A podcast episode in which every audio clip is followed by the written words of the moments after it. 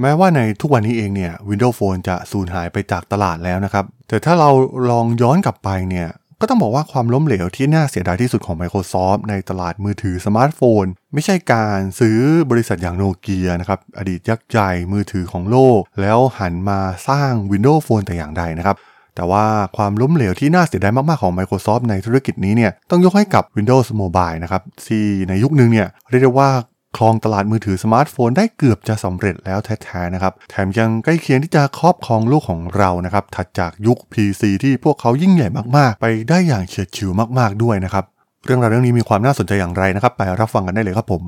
You are listening to Geek Forever podcast. Open your world with technology.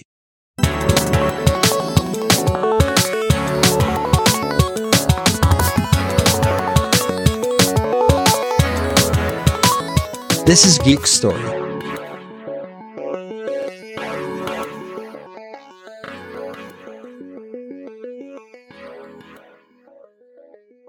วัสดีครับ ผมดนทราดนจากดดนบล็อกนะครับและนี่คือรายการ Geek Story นะครับ รายการที่มาเล่าเรื่องราวประวัตินักธุรกิจเรื่องราวทางธุรกิจเทคโนโลยีที่มีความน่าสนใจนะครับใน EP นี้มาพูดถึงเรื่องราวของระบบปฏิบัติการมือถือกันบ้างนะครับ ถ้าใครย้อนกลับไปในยุค 90 เนี่ยก็ต้องบอกว่าในยุคนั้นเนี่ย โนเกียเนี่ยถือเป็นผู้บุกเบิกตัวจริงนะครับของแนวความคิดเกี่ยวกับเรื่องของสมาร์ทโฟน ซึ่งก็คือการสร้างโทรศัพท์มือถือที่ทำได้มากกว่าแค่การโทรศัพท์นะครับ ซึ่งแน่นอนว่า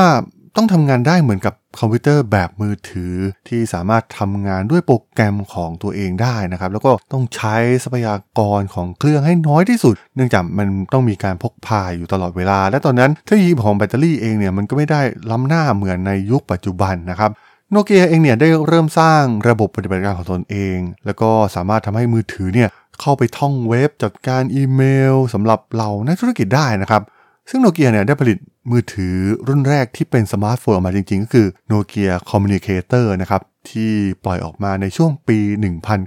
1996 และเพียงแค่ปีเดียวเท่านั้นนะครับ เนื่องจากว่าตอนนั้นเนี่ยยังไม่มีใครเข้ามาแข่งขันในตลาดนี้อย่างจริงจัง มันถือเป็นตลาดใหม่มากๆนะครับ ในปี 1997 เนี่ยโนเกียสามารถขายสมาร์ทโฟนไปได้กว่า 80 ล้านเครื่องทั่วโลกนะครับเพียงแค่ปีแรกที่ผลิตสมาร์ทโฟนออกมาเนี่ยโอ้โหเรียกได้ว่ามันได้รับความนิยมแบบพุ่งกระฉูดเอามากๆนะครับ และเพียงไม่นานนะครับโนเกียก็เจอคู่แข่งรายแรกนั่นก็คือปาล์มนั่นเองนะครับ ซึ่งตอนนั้นเนี่ยเริ่มต้นจากการผลิตคอมพิวเตอร์มือถือก่อน แล้วก็ค่อยทำการใส่ฟังก์ชันของโทรศัพท์เข้าไปนะครับปาล์มเนี่ยโดดเด่นในเรื่องของ PDA นะครับซึ่งก็ถือว่าเป็นการเริ่มต้นที่แตกต่างจากโนเกียอย่างสิ้นเชิงเลยก็ว่าได้นะครับ เพราะว่าโนเกียเองเนี่ยเข้มแข็งมาก่อนในตลาดโทรศัพท์มือถือนะครับ แต่ปัญหาใหญ่ของปาล์มก็คือการมีระบบปฏิบัติการที่ค่อนข้างล้าสมัยนะครับ ส่วนใหญ่เนี่ยจะทำงานได้ดีกับ PDA แล้วก็ไม่มีฟังก์ชันโทรศัพท์ เพราะปาล์มถนัดในเรื่องของการสร้าง PDA มากกว่านั่นเองนะครับทำให้ในปี 2004 เนี่ยผู้บริหารของปาล์มเริ่มคิดถึงอนาคตว่าปาล์มเนี่ยคงก้าวต่อไปข้างหน้าไม่ได้นะครับ ต้องมีการหาพาร์ทเนอร์โดยด่วน ซึ่งปาล์มเองเนี่ยก็ได้สร้างแนวคิดแรกของเครื่อง PDA นะครับที่เปรียบเสมือนคอมพิวเตอร์แบบพกพาขนาดเล็กมากกว่า และด้วยการที่ตลาดของ PDA เนี่ยมันเริ่มหดตัวลงเรื่อยๆนะครับโทรศัพท์มือถือเองเนี่ยต่างเริ่มใส่ฟีเจอร์ต่างๆ เช่นปฏิทิน หรือแม้กระทั่งการเช็คอีเมลเข้าไปนะครับมันทำให้อนาคตของ PDA เนี่ยมันเริ่มมืดมนลงไปทุกที และนั่นเองนะครับที่เป็นที่มาของการเข้ามาร่วมมือกันระหว่าง 2 บริษัท ซึ่งสถานการณ์ในตอนนั้นเองเนี่ย Microsoft ก็ได้มีออกแบบระบบปฏิบัติการ Windows Mobile มาก่อนหน้าแล้วนะครับ แต่ถือว่ายังไม่สามารถทำงานได้อย่างมีประสิทธิภาพเท่าที่ควร เนื่องจาก Microsoft เองเนี่ย ก็ไม่ได้ถนัดในตลาดมือถือหรือว่าอุปกรณ์พกพานะครับ เพราะตัว Windows เองเนี่ย ก็ใช้งานกับ PC ที่มีประสิทธิภาพสูงซะเป็นส่วนใหญ่ ซึ่งการร่วมมือกันในครั้งนี้เนี่ย ปาล์มได้รับการอนุญาตให้มีการปรับ แต่งอินเทอร์เฟซกับฟีเจอร์บางอย่างของ Windows Mobile ได้นะครับ เช่น การไม่ต้องรับสายที่เข้ามาแทนการส่งข้อความไปหาคนที่โทรเข้า หรือว่าฟังก์ชันในการจัดการ voice mail ให้ง่ายขึ้นเป็นต้นนะครับตอนนั้นเองเนี่ยผู้บริหารของปาล์มก็เริ่มหันมาโฟกัสใหม่กับตัว Windows Mobile ของ Microsoft แทน การที่จะพัฒนาระบบปฏิบัติการด้วยตัวเองเหมือนเดิมนะครับ รวมถึงไม่สนใจที่จะใช้ระบบปฏิบัติการ Symbian ที่ทางโนเกียปล่อยให้เป็น Open Source นะครับ ซึ่งก็ต้องบอกว่าเป็นการเดินเกมที่ถูกต้องอย่างยิ่งนะครับสำหรับทั้งปาล์มและ Microsoft ในการร่วมมือกันในครั้งนี้นะครับ มันเป็นการผสมผสานที่ลงตัวระหว่างความถนัดของทั้ง 2 บริษัทนะครับ เพื่อสร้างระบบปฏิบัติการนะครับ รวมถึงฟีเจอร์ที่ให้ประสบการณ์ที่ดีกับผู้ใช้งาน โดยเฉพาะกับ Windows Mobile ยุคใหม่นั่นเองนะครับในขณะนั้นเองเนี่ยถือว่าเป็นยุคที่รุ่งเรืองสุดขีดของความร่วมมือระหว่างทั้งสองบริษัทนะครับ เพราะว่า ระบบปฏิบัติการ Windows Mobile เนี่ยกลายเป็นที่นิยมอย่างรวดเร็วนะครับ เหล่านักธุรกิจต่างๆ เนี่ยก็เลือกใช้ Windows Mobile เป็นส่วนใหญ่ ซึ่งแตกต่างจากผู้ใช้งานทั่วไปนะครับที่มักจะใช้มือถือของโนเกียเป็นหลัก และที่สำคัญที่สุดก็คือ Ecosystem ของ Windows Mobile เนี่ยมันกำลังแจ้งเกิดอย่างสวยงามมากๆ นะครับ เพราะตอนนั้นเองเนี่ยมีเหล่านักพัฒนาซอฟต์แวร์บนมือถือมากกว่า 10,000 รายนะครับที่กำลังร่วมกันเขียนแอปพลิเคชัน ที่จะใช้กับ Windows Mobile ซึ่งเป็นจุดที่สำคัญที่สุดเลยก็ว่าได้นะครับสำหรับระบบปฏิบัติการมือถือที่จะแจ้งเกิดขึ้นมาได้ เหมือนกับที่เราเห็นกับ iOS หรือว่า Android ในปัจจุบันนะครับ เพราะว่าหากเราสามารถจูงใจนักพัฒนาได้เนี่ย มันก็สามารถทำให้ผู้คนเนี่ยหันมาใช้งานนะครับ เพราะว่าคนส่วนใหญ่เนี่ยเลือกใช้งานตามแอปพลิเคชันที่มีในระบบปฏิบัติการเป็นหลักนั่นเองซึ่งในช่วงปี 2006 Microsoft Windows Mobile เนี่ยถือได้ว่าอยู่จุดสูงสุดของ Ecosystem ของระบบปฏิบัติการมือถือเลยก็ว่าได้นะครับกำลังที่จะกลายเป็นระบบปฏิบัติการมือถือที่คนใช้งานทั่วโลกแล้วด้วยซ้ำนะครับในตอนนั้น เหมือนที่ทาง Microsoft เองเนี่ยสามารถทำได้สำเร็จกับ Windows บน PC ซึ่งตอนนั้นเองเนี่ย Windows Mobile นำหน้าทั้ง Symbian ของโนเกียหรือว่าน้องใหม่อย่าง BlackBerry นะครับจาก RIM ที่มาจากประเทศแคนาดาในตอนนั้นนะครับ มันเป็นยุคที่รุ่งเรืองมาก ๆ ของ Windows Mobile นะครับ โดย Microsoft นะครับใช้โมเดลเดียวกับธุรกิจระบบปฏิบัติการ Windows บน PC นั่นก็คือการขายสิทธิการใช้งานระบบปฏิบัติการ Windows Mobile นั่นเองครับ โดยแทบไม่ต้องลงไปเล่นในตลาดฮาร์ดแวร์เหมือนเจ้าอื่นๆที่ทำกัน โดยเน้นทำส่วนที่ตัวเองถนัดอย่างซอฟต์แวร์มากกว่า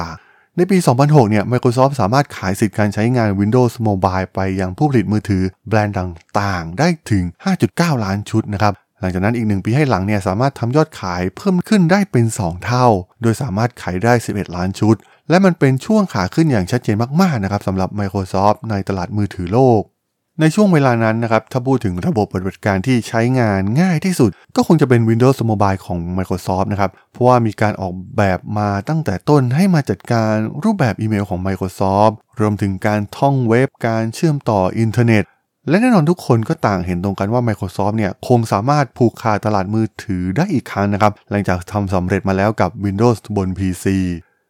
เราเห็นได้ว่าในช่วงปี 2006ถึง2007 เนี่ย มันเป็นรอยต่อครั้งสำคัญนะครับของการเปลี่ยนแปลงของธุรกิจมือถือโลก ผู้ที่ดูเหมือนได้เปรียบที่สุดที่จะกลายเป็นเจ้าตลาดมือถือ มันควรจะเป็น Microsoft ด้วยซ้ำนะครับ เพราะตอนนั้นเนี่ยพวกเขาพร้อมทุกอย่าง ทั้งระบบปฏิบัติการ บริการอีเมลที่อยู่เบื้องหลัง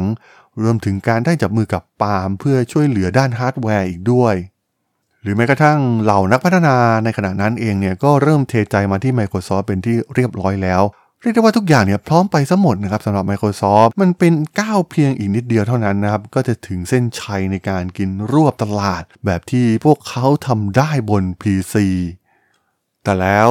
จุดเปลี่ยนที่ยิ่งใหญ่ที่สุดในประวัติศาสตร์ธุรกิจมือถือก็เกิดขึ้นในงาน Macworld ในเมืองซานฟรานซิสโกช่วงเดือนมกราคมปี 2007 นะครับซิปจ็อบได้ขึ้นกล่าวบนเวทีว่า ผลิตภัณฑ์ใหม่ที่เขาจะเปิดตัวนั้นจะปฏิวัติวงการ แล้วก็พลิกโฉมทุกสิ่งทุกอย่าง จนไม่เหลือเขาเดิมอีกต่อไป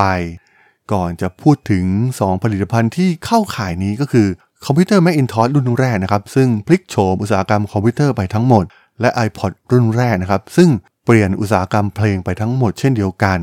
ซึ่งจ็อบได้กล่าวในงานเปิดตัว iPhone ผลิตภัณฑ์ใหม่ของเขาว่า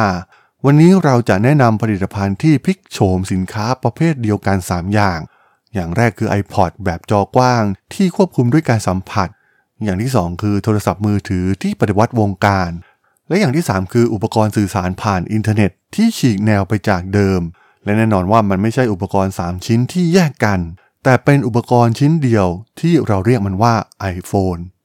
ซึ่งในที่สุดนะครับไอโฟนผลิตภัณฑ์ที่ปฏิวัติวิถีชีวิตของมนุษย์เราให้เปลี่ยนไปอย่างสิ้นเชิง มันก็ได้เปิดตัวอย่างเป็นทางการ มันเป็นจุดเปลี่ยนครั้งสำคัญของ Apple ในการสร้างผลิตภัณฑ์ที่เรียกได้ว่าเป็นหนึ่งในนวัตกรรมชั้นยอดที่สุด นับตั้งแต่โลกเราย่างกลายเข้าสู่ศตวรรษที่ 21 เลยก็ว่าได้นะครับ และที่สำคัญมันได้กลายเป็นอาวุธสำคัญที่ทำให้ Apple เนี่ยพลิกโฉมหน้าบริษัทจากบริษัทเล็กๆนะครับไปเป็นบริษัทที่ยิ่งใหญ่ที่สุดเท่าที่โลกเคยมีมา และทำลายความฝันของ Microsoft ไปอย่างราบคาบในท้ายที่สุดนั่นเองครับผมสำหรับเรื่องราวของระบบปฏิบัติการ Windows Mobile ของ Microsoft ใน EP นี้ ผมก็ต้องขอจบไว้เพียงเท่านี้ก่อนนะครับสำหรับเพื่อนๆที่สนใจเรื่องราวทางธุรกิจเทคโนโลยีและวิทยาศาสตร์ใหม่ๆที่มีความน่าสนใจก็ สามารถติดตามมาได้นะครับ ทางช่อง Geek Forever Podcast ตอนนี้ก็มีอยู่ในแพลตฟอร์มหลักๆ ทั้ง Podbean Apple Podcast Google Podcast Spotify YouTube แล้วก็จะมีการอัปโหลดลงแพลตฟอร์ม Blockdit ในทุกๆ ตอนอยู่แล้วด้วยนะครับ ถ้ายังไงก็ฝากกด Follow ฝากกด Subscribe กันด้วยนะครับ แล้วก็ยังมีช่องทางหนึ่งในส่วนของ Line แอดที่ a t h a d o n t h a R A D H O L สามารถแอดเข้ามาพูดคุยกันได้นะครับ ผมก็จะส่งสาระดีๆพอดแคสต์ดีๆ ให้ท่านเป็นประจำอยู่แล้วด้วยนะครับ ถ้าอย่างไงก็ฝากติดตามทางช่องทางต่างๆ กันด้วยนะครับสำหรับใน EP นี้เนี่ยผมต้องขอลากันไปก่อนนะครับ เจอกันใหม่ใน EP หน้านะครับผม สวัสดีครับ